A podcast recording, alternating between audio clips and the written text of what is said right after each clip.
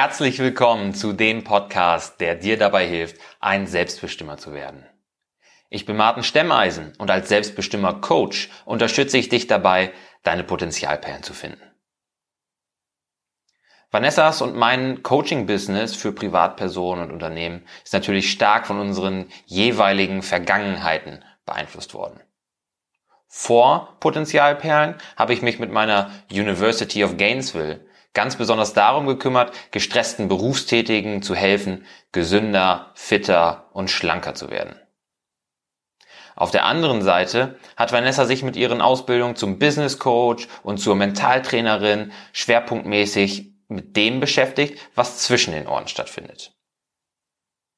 Aber wir sind der Meinung, dass Körper und Geist nicht voneinander getrennt betrachtet werden sollten. Nein, sie können gar nicht getrennt betrachtet werden, wenn man weiterkommen und selbstbestimmt leben will. Deshalb haben, deshalb haben wir diese auf den ersten Blick unterschiedlichen Gebiete bei Potenzialperlen vereint. Ich meine, wir hatten schon vorher immer ein Fable für den jeweils anderen Bereich. Keine Frage, auch ich habe mich, wenn es darum geht, jemanden bessere Ernährungsgewohnheiten zu vermitteln, damit beschäftigt, wie man jemanden dazu motivieren kann, wie man da hinkommt.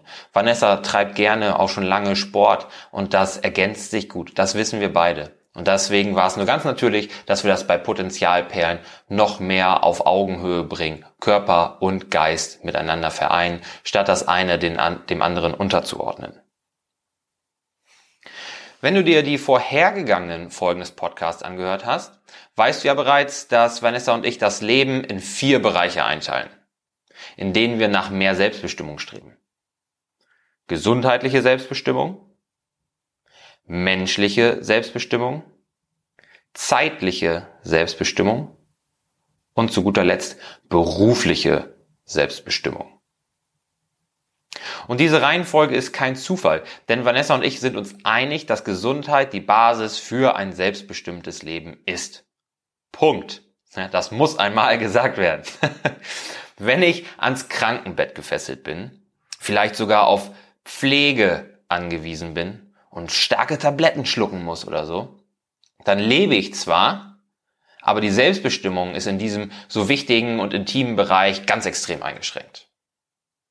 Und das wirkt sich zweifellos auch darauf aus, ob und wie viel Zeit ich mit Familie und Freunden verbringen kann.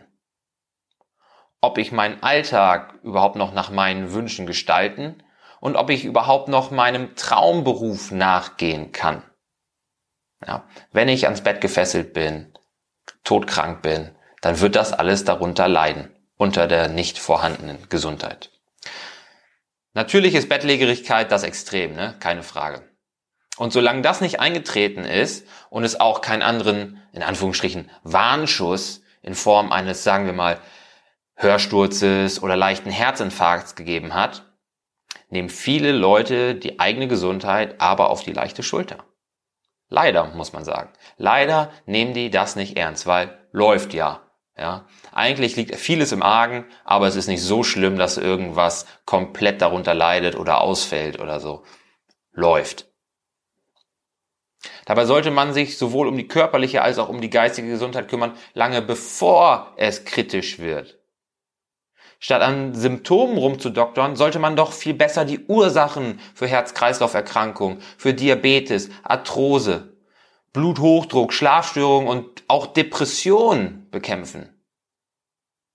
Das ist ja eigentlich nur logisch. Aber viele Leute warten halt so lange, bis es zu spät ist und dann wird nur noch oberflächlich symptomatisch behandelt mit Tabletten und Therapien oder so, wo man viel früher hätte ansetzen können, um vieles vermeiden zu können. Keine Frage, es gibt auch immer wieder Dinge, die ähm, passieren, obwohl man gut und gesund gelebt hat. Ja, ein gewisses Restrisiko gibt's immer, aber die Wahrscheinlichkeit lässt sich stark, stark, stark reduzieren, wenn man auf die körperliche und geistige Gesundheit frühzeitig Acht gibt und die nicht so stiefmütterlich behandelt.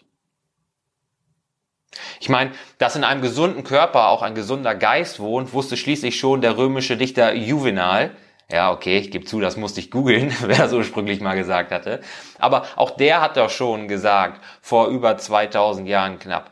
Ähm, und ich bin mir, ich bin mir sicher, dass das praktisch auch jeder schon mal gehört hat, dass in einem gesunden Körper ein gesunder Geist wohnt.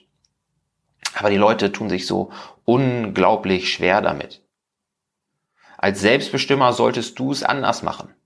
Anders als der Durchschnitt. Denn 52 Prozent der Deutschen sind heute bereits übergewichtig. Und damit auch deutlich stärker gefährdet, eine dieser fiesen Krankheiten zu entwickeln, von denen ich gerade gesprochen habe. 52 Prozent der Deutschen. Aber es ist nicht nur so, dass ein gesunder Körper die Basis für einen gesunden Geist ist, sondern auch andersrum. Beide Faktoren beeinflussen sich gegenseitig. Wenn das eine im Argen liegt, leidet auch das andere. Und wenn du dich um eine Sache kümmerst, profitiert aber auch die andere. Der gesunde Geist braucht den gesunden, aktiven Körper. So haben wir eben schon gehört. Ne? In einem gesunden Körper wohnt ein gesunder Geist. Rein physiologisch ist es so, dass ein aktiver Lebensstil unter anderem dazu führt, dass mehr sauerstoffreiches Blut vom Herzen zum Hirn transportiert wird. Und das tut den grauen Zellen aber mal so richtig gut. Ja, richtig erfrischend, wenn da ordentlich Sauerstoff ankommt und die graue Masse damit gut arbeiten kann. Dass das so ist, belegt unter anderem eine Studie der schwedischen Universität in Göteborg. Ähm, die haben 1,2 Millionen Datenpunkte verarbeitet, also von 1,2 Millionen Soldaten, die so von den 50ern bis 70ern ähm, unter anderem physische Leistungstests als auch IQ-Tests ablegen mussten, als sie dann dem Militär beigetreten sind. Und die konnten belegen, die, ähm, die Forscher, dass die bessere Fitness und die dadurch bessere Versorgung des Gehirns für einen höheren IQ sorgen der Soldaten. Ja, wer fitter war, wer dementsprechend das Hirn besser mit Sauerstoff und Nährstoffen versorgen konnte, der hatte auch einen höheren IQ. Dabei ist Fitness jetzt nicht gleichzusetzen mit ähm, Sixpack und dicken Armen und einem knackigen Po oder so, sondern hier geht's wirklich mehr um die Herz-Kreislauf-Gesundheit, die das Ganze förderlich, ähm, ja, die das Ganze förderlich beeinflusst hat. Ja, nur ein dicker Bizeps macht nicht gleichzeitig auch schlauer. Auch da kennen wir sicherlich den einen oder anderen lebenden Beweis dafür. Aber mit einer besseren Versorgung des Gehirns, darum geht's vor allem, geht eben auch mehr mentale Leistungsfähigkeit einher. Und, und das ist auch ganz interessant, der, und auch da wurde in der Studie gesagt, dass der IQ mehr von den Umweltfaktoren abhängig ist als von der genetischen Veranlagung. Das heißt, der IQ wird gar nicht so sehr von Mama und Papa an dich vererbt, sondern es kommt mehr darauf an, wie viel Ansprache du bekommen hast, unter anderem eben aber auch auf deine körperliche Fitness, die Versorgung des Gehirns weniger auf das genetische Material. Das konnten die zum Beispiel herausfinden, indem die Zwillinge miteinander verglichen haben. Ja, männliche Zwillinge und haben gesagt, okay, der hier ist fitter als der andere und man sieht auch da Unterschiede im IQ-Test. Konnten also beweisen, dass das nicht alles nur angeboren ist. Ein weiterer Beweis also dafür, dass man nicht einfach mit gewissen Stärken geboren wird und daran nichts ändern kann. Eine Meinung, die wir sowieso nicht vertreten und teilen können. Denn die meisten Dinge können wir ändern, können wir lernen und können sie nutzen, um unser Leben selbstbestimmter zu leben. Aber der Geist profitiert auch auf anderer Weise von einem gesunden Körper. Unsere Motivation, Ziele zu verfolgen, wird durch Erfolge und Fortschritt geschürt. Mache ich keinen Fortschritt, tritt Lähmung ein. Und um der Lähmung dann zu entkommen oder um im besten Fall gar nicht erst gelähmt zu werden in meinen Handlungen, in meinen Absichten, brauchen wir Handlungen und dafür brauchen wir in den meisten Fällen unseren Körper. Ja, wir brauchen irgendwie erkennbaren Fortschritt, Erfolge in Form von Handlungen, damit wir eben auch bei der Sache bleiben. Mir hilft es zum Beispiel, das klingt jetzt ein bisschen banal, aber mir hilft es zum Beispiel, direkt morgens kleinere Dinge zu erledigen, um erste Erfolgserlebnisse zu haben. Wenn ich schon erste Erfolgserlebnisse habe, dann bin ich auch viel motivierter, viel fokussierter und viel überzeugter davon, die größeren Aufgaben, die wichtigeren Aufgaben, die an dem Tag anliegen, anzugreifen, da Vollgas zu geben, weil ich bin überzeugt davon, dass ich das schaffe. Ich habe ja schon die ersten zwei, drei Beweise im Alltag gesehen, dass ich eben produktiv arbeiten kann, dass ich Dinge fertig kriege. Und diese ganz banalen Alltagsbeispiele sind in diesem Fall das Bett machen. Ja, es hilft mir wahnsinnig, da schon irgendwie was mit den Händen gemacht zu haben. Oder wenn es mal nicht das Bett war, ähm, dann ist es dann vor allem, und da bin ich sehr pingelig, den Küchentisch abzuwischen. Ja, ich bin da sehr penibel. Ich kann es überhaupt nicht haben, wenn da ähm, total viel Krümel auf dem Küchentisch liegen oder so. Oder wenn äh, ich Proteinpulver irgendwie versehentlich ein bisschen neben den Shaker gehauen habe. Das muss weg. Das wische ich ab und dafür brauche ich meine Hände. Aber diese Handlungen, die unterstützen mich mental, die helfen mir, da eben zu sagen, alles klar, super, das hast du schon geschafft, toll Martin, richtig klasse, wie du diesen Tisch abgewischt hast, das macht dir so schnell keiner nach. Ja, ähm, und ähm, helfen mir dann eben auch die wichtigeren und die größeren Aufgaben den Tag anzugehen. Und natürlich will ich auch erwähnen, dass es wahnsinnig viel ausmacht, ob man sich in seiner Haut wohlfühlt oder nicht. Auch da bedingt der gesunde Körper, den gesunden Geist. Die Unzufriedenheit mit dem eigenen Spiegelbild hat, hat mich ja damals auch dazu angespornt, Sport zu treiben. Ja, weil ich, weil ich mich einfach nicht wohlgefühlt habe in meiner Haut, weil ich langsam Schmierbauch bekommen habe zu meinen Spaghetti-Armen. Da war ich die Akne los und dann, dann bin ich immer dicker geworden. So, das, alles nichts, was besonders zuträglich ist für das Selbstvertrauen und Selbstbewusstsein. Und durch den Sport, durch die Veränderung am Spiegelbild habe ich mich einfach wohler in meiner Haut gefühlt und die Gelassenheit hat ein Stück weit auch die Unsicherheit verdrängt, die ich lange gespürt habe. Wer selbstsicher ist und mit sich im Reinen ist, der tritt auch ganz anders auf und er hat es oft auch leichter, mit Menschen ins Gespräch zu kommen, Kontakte zu knüpfen. Die strahlen irgendwie was Positives aus, solche Leute, und die ziehen auch dann eher Positives an. Ja, Menschen sind gerne mit anderen Menschen zusammen, die positiv eingestellt sind, die sich wohlfühlen, die sich einfach nicht nicht zu sehr irgendwie ähm, in Frage stellen, die unsicher sind, ihr Licht unter den Scheffel stellen, ne, sondern mit positiven Leuten. Und dann fällt es auch viel leichter, einfach Menschen kennenzulernen, Freundschaften aufzubauen, auch Beziehungen zu pflegen. Das ist ganz, ganz viel wahrscheinlicher und viel einfacher, wenn man sich eben wohlfühlt in der Haut.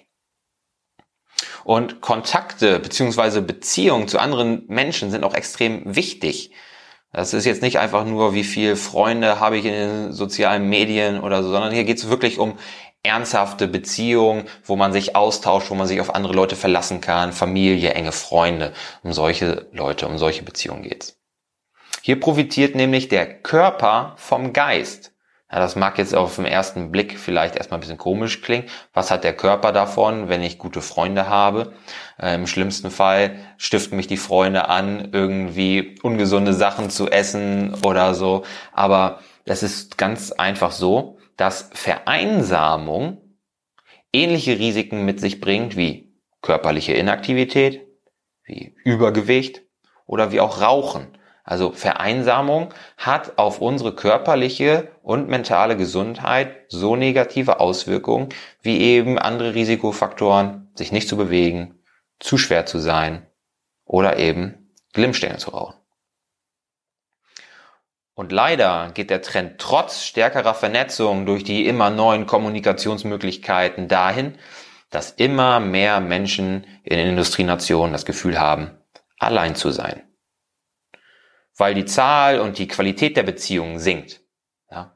Man hat weniger enge Beziehungen, Leute, mit denen man sich wirklich austauscht, Leute, die man vielleicht auch mal sieht, die man, ähm, wo man vielleicht auch mal sich trösten kann, über Ängste sprechen kann, aber auch mit denen man Freude teilt, Erfolge teilt, Träume teilt. Und viele Leute haben einfach weniger Gruppen, zu denen sie gehören, weniger Beziehungen, aber auch weniger Gruppen. Sie ziehen häufiger weg als vorherige Generation. Selbst wenn man Freundschaften knüpft, in Gruppen ankommt, aber dann nach ein paar Jahren für einen neuen Job wieder umzieht, wegzieht, dann muss man sich alles von vorne aufbauen. Denn viele Freundschaften überstehen halt auch lange Distanzen nicht und lange Zeiten nicht. Viele Leute heiraten viel später oder gar nicht. Also haben niemanden, mit dem, keinen Partner, mit dem sie irgendwie ganz besonders intim sind. Und damit meine ich jetzt nicht Sex in der Form, ähm, sondern damit meine ich vor allem eben auch das Zwischenmenschliche, die ganzen Beziehungen, die ganze Beziehungsebene. Außerdem arbeiten viele Menschen so lange, dass sie dann nach Hause kommen und sich in ihre kalte, dunkle Single-Wohnung setzen müssen. Oder dass sie ihren Partner wenig sehen, wenn sie nach Hause kommen, weil sie so lange arbeiten, weil sie unterschiedliche Schichtmodelle haben, beide arbeiten vielleicht. All das Dinge, die dazu führen, dass wir weniger und weniger qualitativ hochwertige Beziehungen führen, als noch die Menschen in den Generationen vor uns es vielleicht getan haben. Neben der Einsamkeit gibt es aber noch andere Stressfaktoren, wie zum Beispiel Stress auf der Arbeit, Stress im Straßenverkehr, schlechten oder wenigen Schlaf und, und, und, die, wenn sie chronisch werden, wiederum den Körper schwächen. Durch erhöhte Stresshormonlevel zum Beispiel, die dann dazu führen, dass wir mehr Wasser einlagern, die falschen Sachen essen, mehr Fett einlagern und so weiter und so fort. Und natürlich profitiert der Körper auch von einem gesunden, starken Geist. Wenn es darum geht, Sport zu treiben oder auch nur irgendwas zu erledigen. Denn wir brauchen oft Willenskraft, um uns dazu zu bewegen, etwas zu starten, etwas Neues zu anzufangen oder auch nur die Sporttasche zu packen und zum Sport zu gehen. Und im Anschluss brauchen wir die Disziplin, mit was immer wir auch angefangen haben, weiterzumachen. So lange nämlich, bis es in Fleisch und Blut übergegangen ist und keine Disziplin mehr braucht oder viel, viel weniger.